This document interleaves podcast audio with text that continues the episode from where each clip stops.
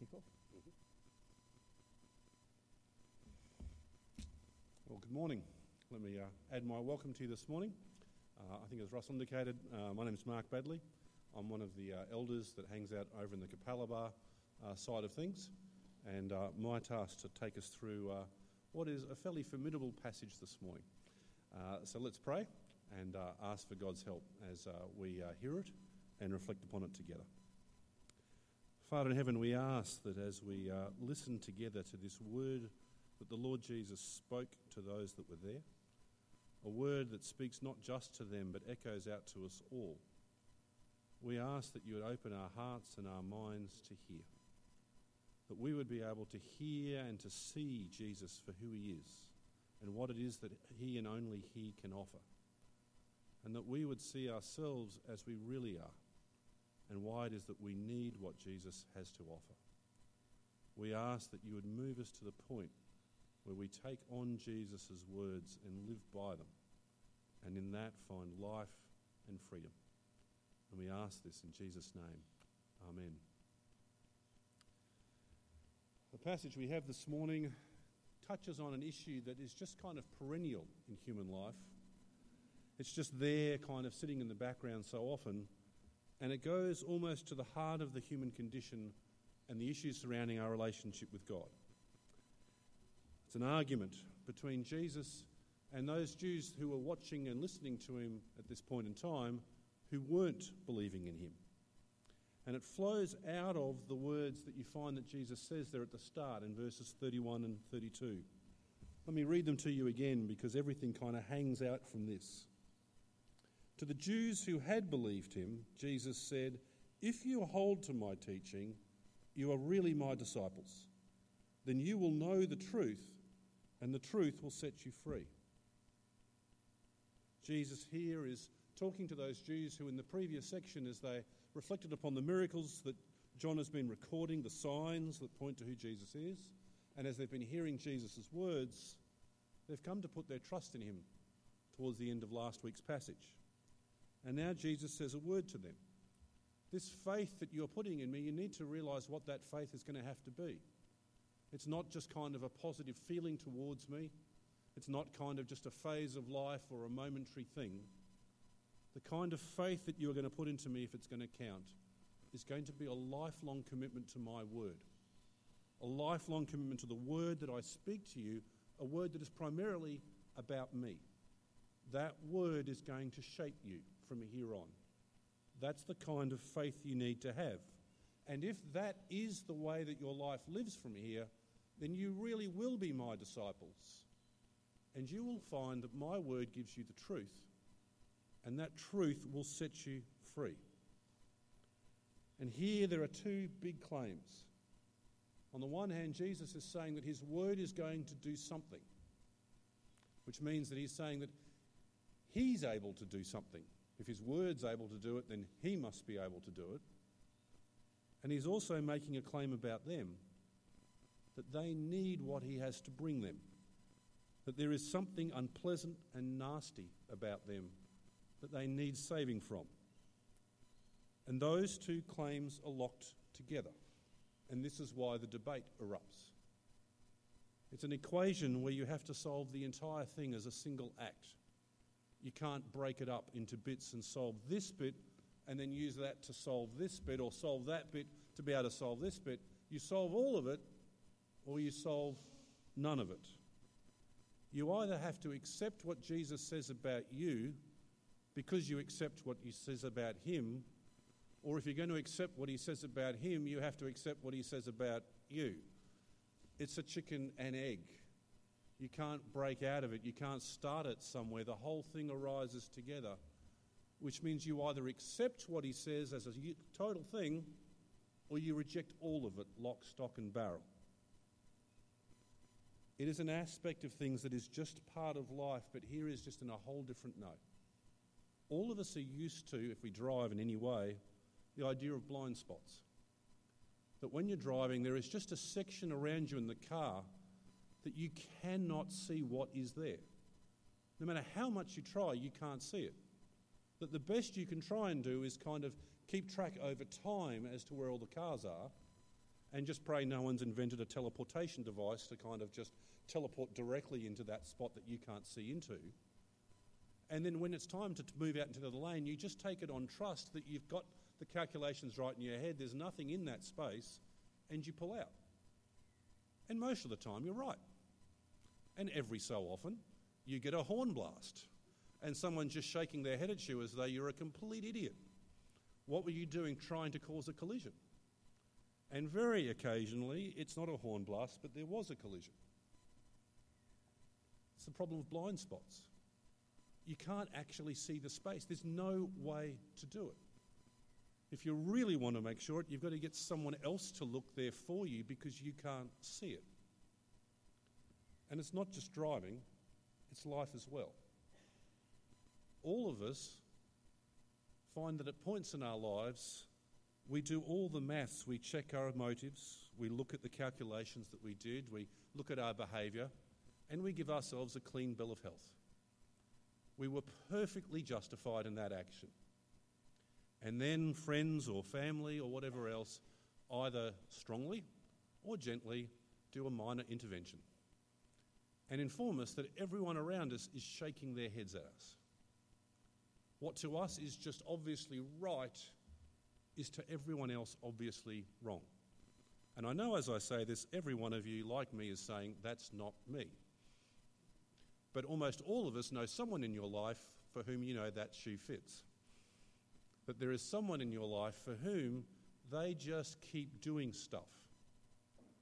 And the thing that traps them in it is that they will not listen to other people when other people tell them that their behaviour is actually inappropriate or wrong. They can't access it themselves. They need someone else to tell them. But to do that, they have to trust the other person to be able to tell them, and they have to be prepared to actually accept some bad news about themselves. And that is a hard ask for human beings. Human beings hate that level of vulnerability. Human beings hate the sense that there may be a blind spot that shapes us that we can't control and that we're dependent on others. It's not helped by the fact that there are those out there that maliciously make use of this to prey on people. Cults and con artists that try and get inside people's head and go, listen to me, I've got it, and then just completely throw them upside down. But often in life, the trick is to be able to know to listen to the right person that can tell you something about yourself that you cannot see for yourself, but you actually need someone else to see and show you. And whenever that happens, it's tense and it is tough. And this passage here this morning is that on steroids.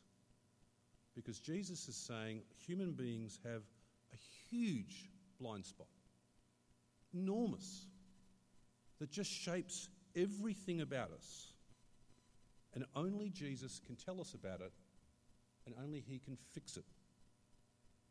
My word will give you the truth, and that truth will set you free. The implication is you're not free now, which means you're slaves. And so we get the first pushback from his audience. We are Abraham's descendants. We've never been slaves to anyone. How can you possibly say we need to be set free? Here they're playing the kind of English patriot card Britons never ever shall be slaves kind of deal. We're Israelites. We're free people. It's part of what it means to be an Israelite. It's just part of our DNA.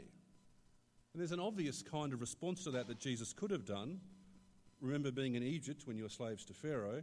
Remember when you asked for a king and you were told that having a king would effectively make you slaves. Oh, and by the way, Roman Empire, you're hardly exactly free at this point in time, guys. But Jesus doesn't go anywhere there, while those would be points, they're kind of beside the point. The real issue is their claim that they belong to Abraham. We're Abraham's descendants. And behind that is a whole bunch of freight. Abraham was given the promises of God. Abraham is the friend of God. Abraham is in with God. And he, our heritage goes to him. Which means we're right, mate. She'll be right, mate. We're fine. We don't need to be freed. And so Jesus' response kind of unpacks from there in verses 34 to 38. He accepts, yes, you are Abraham's descendants. No question on that one, guys. But implicitly, he says that's kind of beside the point. Yeah, I get that you're actually his physical descendants, but that's not the point here. The point here is your actions. Your actions reveal who you really are, and they reveal where you really stand. And there are two fundamental problems with your actions that show that your connection to Abraham is kind of pointless. First is that you sin. Your lives are shabby. You do stuff that's just morally wrong. No one looking at you would go, We need to find someone who could act as a template for human goodness. A human being that everyone could look to when they weren't exactly sure what it looks like to be a good human being. I'll pick you because you clearly are that person. None of us are that person. All our lives are shabby. None of us have the capacity to stand up and say, You want to know what it looks like to be a really good human being? Look at me. I'm the very model of a modern major general, so to speak. I kind of epitomize it. And Jesus' point is if you sin, you are a slave to sin. If your life is shabby, if your life has things in it that are just wrong, then you aren't calling the shots. Evil is calling the shots. What is wrong is calling the shots. You're not in the driving seat. You mightn't be aware of it. The slavery might be in your blind spot, but it is real. If you want it as a thought experiment, try this week not sinning. Knock yourself out. Put your best energies this week into at no point doing anything other than what is perfectly right. And at the end of the week, tell me whether or not you are in control of your own life. Jesus' point is none of us call the shots in our own lives. Sin whistles and we come. It's not a pretty truth, but it is true. But there's a second problem he can observe and it's the way in which the people are responding to him. He points out that he himself is telling them what is true from God. All he's doing is telling them is what he himself has seen in the very throne room of God. And they can find no place in their lives to hear what he says. At all points, the door to their life and to their heart is barred from the inside. They will not take his word on. In fact, their rejection of what he's saying is so strong that they're seeking to kill him. It sounds like this weird thing that comes out of nowhere. But John's expecting us to remember the story right back in chapter 5. From chapter 5 onwards, the Jewish leaders have been seeking and looking for a way to kill Jesus. In chapter 6 and 7, at different points, the crowd recognizes this and goes, Isn't this the guy they're trying to kill? This is kind of common ground between Jesus and the crowd. The rejection of Jesus at this point is so strong, people want to murder him. The kind of people who normally is meant to be actually opposed to murder. And at every point here, Jesus goes, I'm acting out from my true Father. And yet your reaction to me shows that you don't have a bar of that. You're actually doing what your Father is speaking into your ear.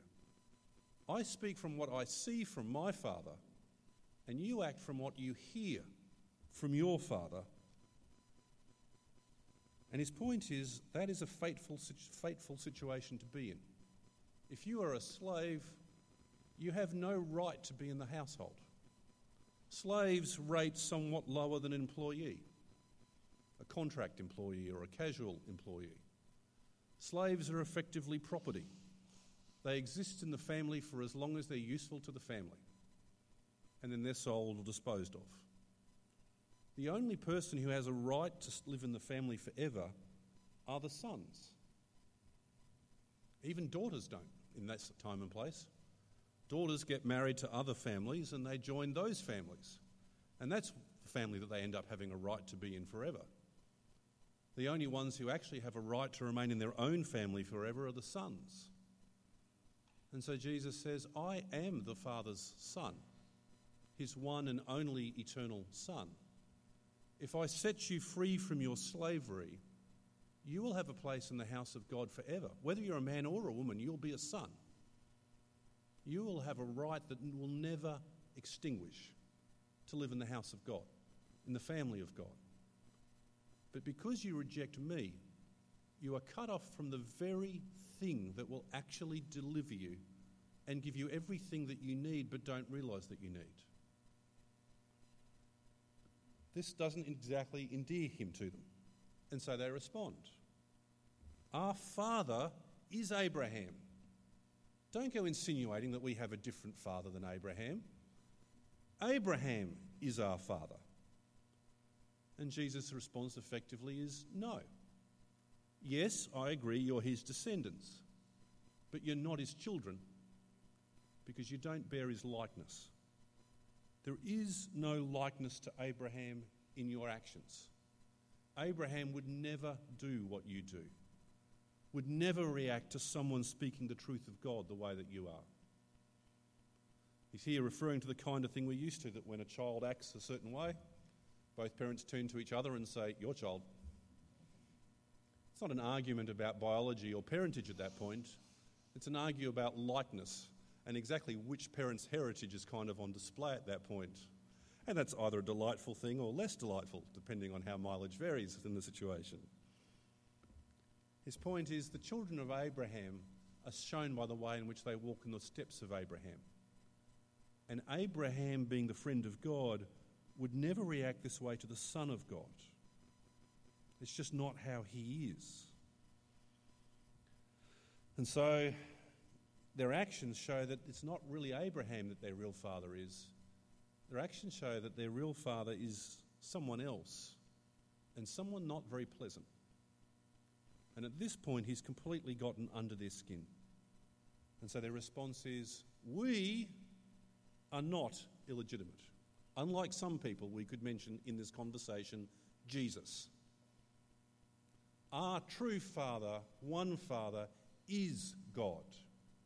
Don't go trying to cut us off from Abraham. Don't go trying to cut us off from God. We're right on those fronts. It's a nasty little thing that they're doing at this point. Jesus, you are the last person in the world who has the right to throw stones about parentage and to try to imply that we don't have Abraham as our father, but are effectively are not Jews because there's a big cloud over your birth, mate. As far as we're concerned, you are, the technical term is, a bastard. You've got no right to throw rocks at other people about whose fathers people have. We ultimately can track our heritage back to God Himself. And so Jesus drives home the blind spot at this point everything you've claimed about yourselves is wrong. And it can be clearly seen to be wrong. If you belong to God the way that you claim, you would listen to Jesus.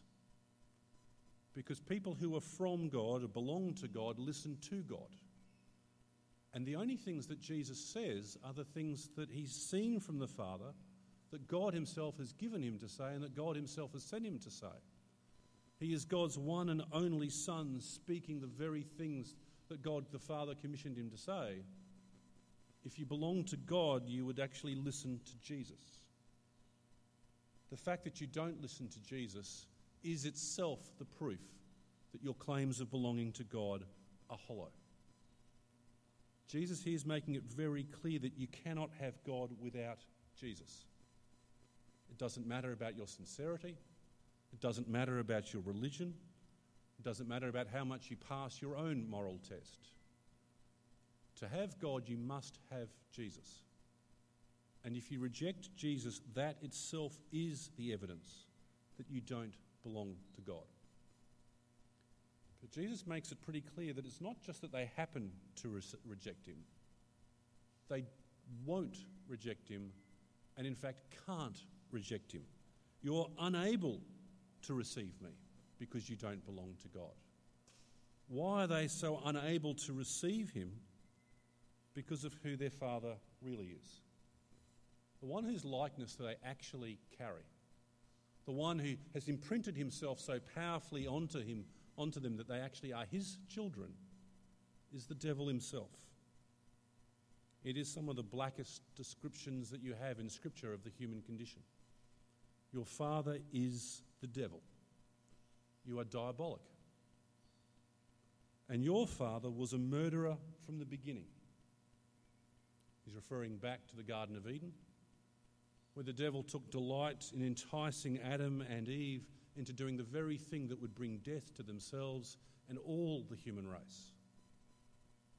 Killed us and enjoyed it. That's his very nature, is to take life and to delight in the taking of it. He is, in a sense, the ultimate serial killer.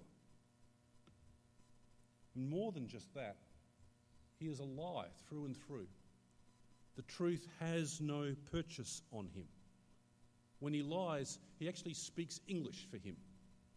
That's his language that he was born with, so to speak. It's part of his very nature. Every lie we tell, every lie we live, every bit of deceit that is in the system has just a little bit of his DNA in it. He is the father of lies. And Jesus says, You are completely in your own blind spot at this point. You're not connected to God, you're connected to Satan.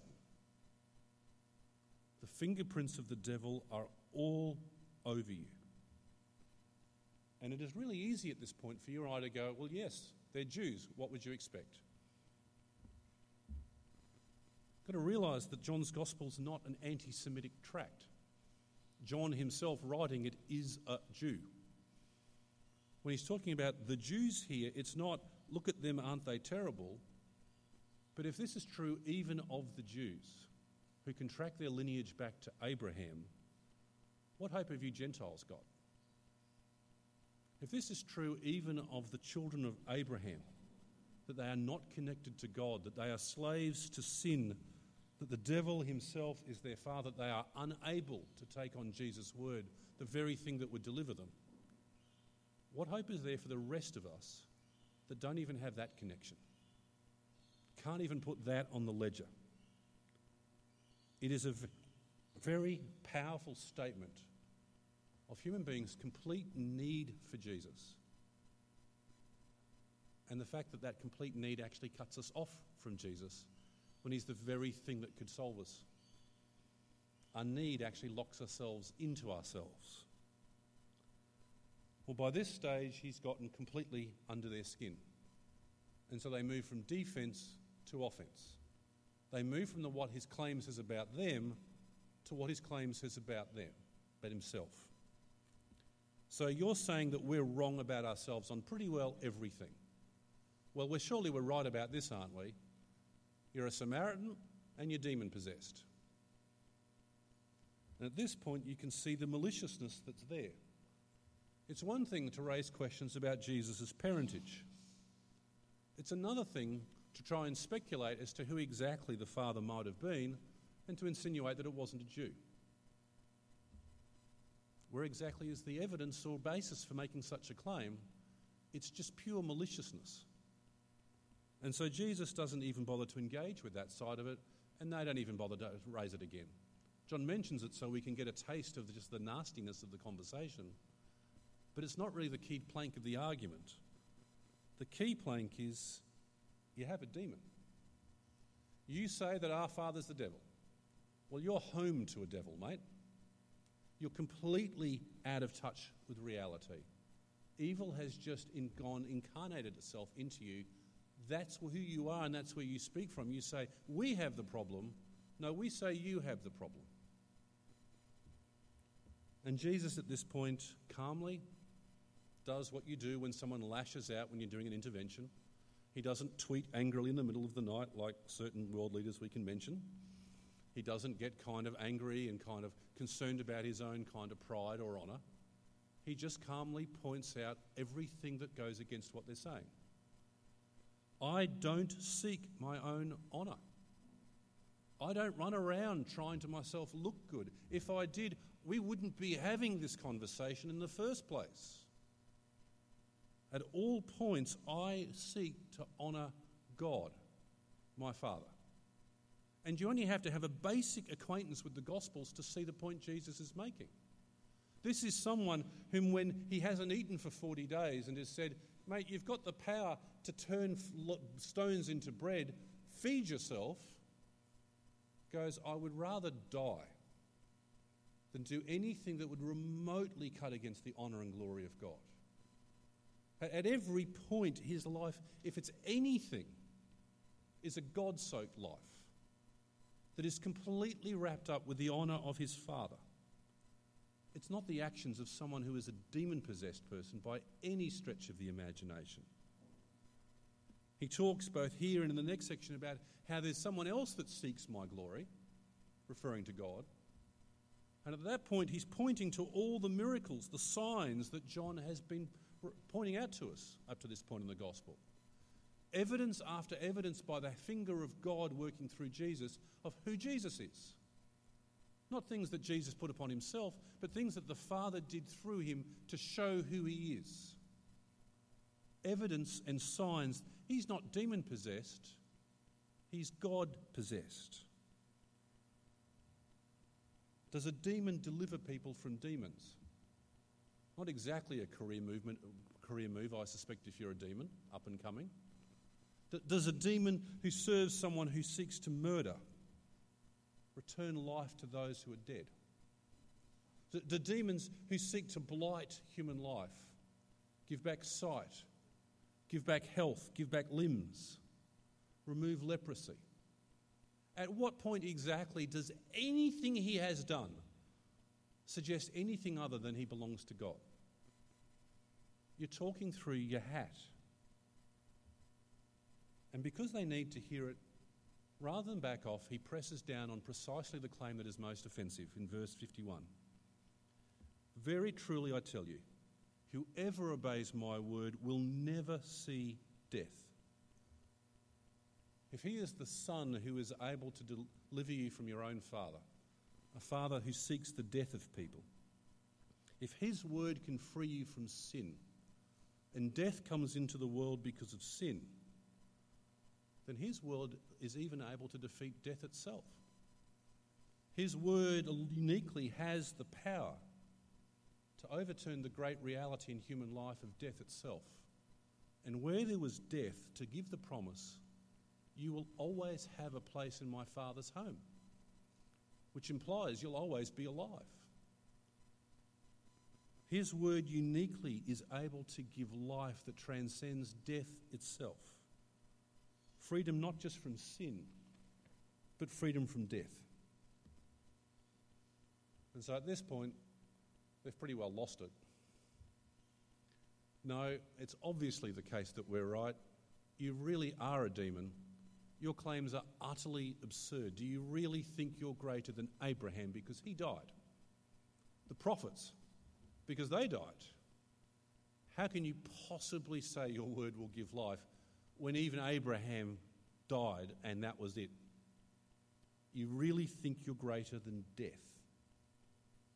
The point is, you're completely unhinged from reality if you possibly think your word can do this. Death is the ultimate reality. Not even Abraham, the friend of God, could avoid it. And so Jesus goes over the same key points. It's God who is glorifying me. As his son, I know him in a way that no one else does. And I'm speaking to you what I know with the unique access I have. His implication here is yeah, death is powerful. I get that. But God is more powerful than death.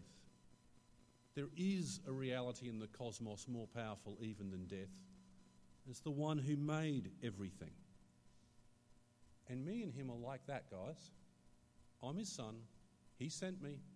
I'm speaking to you what I saw in his throne room. At every point, what I'm telling you comes with the very check being cashed by God the Father himself. My word has the power to do what no one else's word can do. Yeah, Abraham is impressive, but tell you what, Abraham looked forward when he got those promises and he saw that my day would come And that's what made him glad. Yeah, his promises were great. But what he really rejoiced at was the thought those promises would one day be kept. Yeah, it was pretty cool to have God write out a check. But he knew that one day God would actually cash the check. And that's me. And he was so happy to know that was coming. And this is the point where they just, if they haven't lost it already, it's kind of beyond words at this point. You aren't even 50 years old, and you saw Abraham to tell us how he was feeling. Really. And Jesus at this point isn't going to evade it. Before Abraham was, I am. And it's easy to miss that if you don't know your Old Testament reasonably well. When uh, Moses asks for God's name and God gives it to him, God says, I am who I am. And so, here, as so often in the New Testament, when Jesus makes some statement about being I am, he's not just making a statement that he is in some kind of weird, kind of Yoda like kind of statement. I won't try and do the accent. It's a statement that he's God. The God who spoke to Moses, the God who redeemed Israel from Egypt, the God who gave the promises to Abraham, the God who said, Let there be light. That's Jesus. He may not be the Father, but he is truly God. And they get it. And you can see how total their rejection is of everything Jesus has said to this point. They pick up stones to kill him, proving everything that he has said to this point. Precisely the actions of someone who cannot handle the truth, precisely the actions of someone driven by a murderer. Their reaction to this is to seek to murder. Everything Jesus has said is proven true by their actions. It is simultaneously the most astounding passage and a fairly depressing passage, one and the same thing. Jesus is making the point here that you and I and everyone we know really are in a hole. We are in a situation that we cannot get ourselves out of, where for most of us we're not even aware that we're in it, and where we react allergically when we're told that we're in it. It is a pretty awful place to be in. And that is what it means to be a human being. Jesus also wants us to make it clear to us that He and He alone is able to fix that. He and He alone has what it takes to be able to redeem us from it all. He can break the hold of sin over our lives, He can break the connection between us and the devil. He can actually give us the ability to receive Him and to be received by God as His own children. He can give us freedom and He can give us life. And no one else can do it. Because no one else is the Son, no one else is God. But here's the kicker precisely because of the hole that we're in, precisely because of the blind spot that's there, we are unable to take hold of what Jesus offers us. We lock ourselves into the blind spot. And when Jesus comes to us, we push away the hands reaching out to help us. It's one of the most depressing passages in the New Testament. If you sit there sometimes and go, well, if Christianity is true, why do so few people believe? Why do so many people reject? Well, this passage explains why. If you sit there going, well, if it's true, why doesn't God make it easier for people? Why doesn't He skywrite John 3:16 in glowing letters? No one could have an excuse then, but right now it's, you know, it's a bit up for grabs. They've got a reason not to do it. This passage explains it. People that Jesus is speaking to here have seen the miracles with their own eyes. They've heard his teaching. And their reaction is to pick up stones to kill him. It's not first and foremost a problem that God hasn't given the evidence. It's first and foremost a problem of ourselves and the way in which we're locked into our own hole. And this is why, when you move outside this passage to other parts of John and the, Rot and the like, it talks about how God needs to intervene to give us something so that we can actually escape the hole. Back in chapter 5, Jesus says, No one can come to me unless the Father draws him. And John chapter 1, talks about how people become children of God not from their own will, but because of the will of God. Later on in John's Gospel, he'll talk about the gift of the Spirit and how the Spirit blows where he wills. Paul will talk about how no one can say that Jesus Christ is Lord except by the Spirit. If at times you go, This is hopeless, I can't get through, I need to pray, this passage explains why that is the right and proper response. The problem that human beings have is one that words by themselves cannot solve, that evidence by itself cannot solve. The problem goes deeper and is more pernicious. We have to ask God Himself to liberate people, even so they can receive the liberation, ironic as that is. But if that's the stuff from outside this passage, understand what this passage is saying. Jesus' words, the words about Jesus himself, are the means that the Father and the Spirit use to liberate people. When you're in conversation with people that you care about and you desperately want to see them connected to God, this is why at all times you want to try and bring the conversation back to Jesus. Whatever the question is that you're discussing and debating, to the degree that you can do it with any integrity, you want to bring it back to Jesus. Because Jesus' words are the words that can free. Jesus' words are the words that can enlighten. Jesus' words are the words that can give light and life. The gospel is the power of God for salvation to those who have faith. It's not just the thing that you kind of have to get to, it's the thing that will pull you out if the Father and the Spirit blow upon it and make it powerful. And so it is the resource that we have. And then finally, this is the other thing you need to get from this this morning. Given the nature of the problem that we have, given the nature of the solution that Jesus offers, it is an all or nothing response to Jesus is the only way forward. This is an equation that you have to solve the whole thing as once or you reject it totally. You either have to go all in, accept everything Jesus says about himself and everything he says about you, and then take that on board and make that the North Star that your life lines up with as you walk forward. Or you have to reject it completely and sometimes violently. This is not a situation where you can be moderate where you can weigh it up and just test it out and try the waters. It's a call to be radical and extreme, to put all your eggs in Jesus' basket. Nothing out, nothing back, nothing held back. You have to accept the lot to accept any of it. And if you accept the lot, then it changes everything. You don't live the way you did before. You follow someone who is in the very throne room of God, whose words are able to defeat death, who alone is able to explain yourself to yourself. And if that is the case, everything has changed.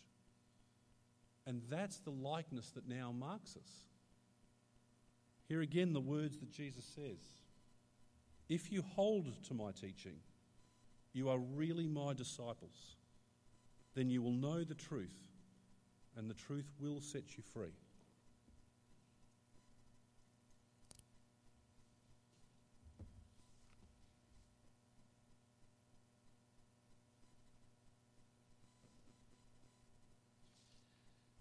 With the weight of those words hanging in the air, um, it'd be a great time to go out to morning tea. I just need to run through some announcements, but I also just want to acknowledge the other thing sitting in the air is a quite large storm.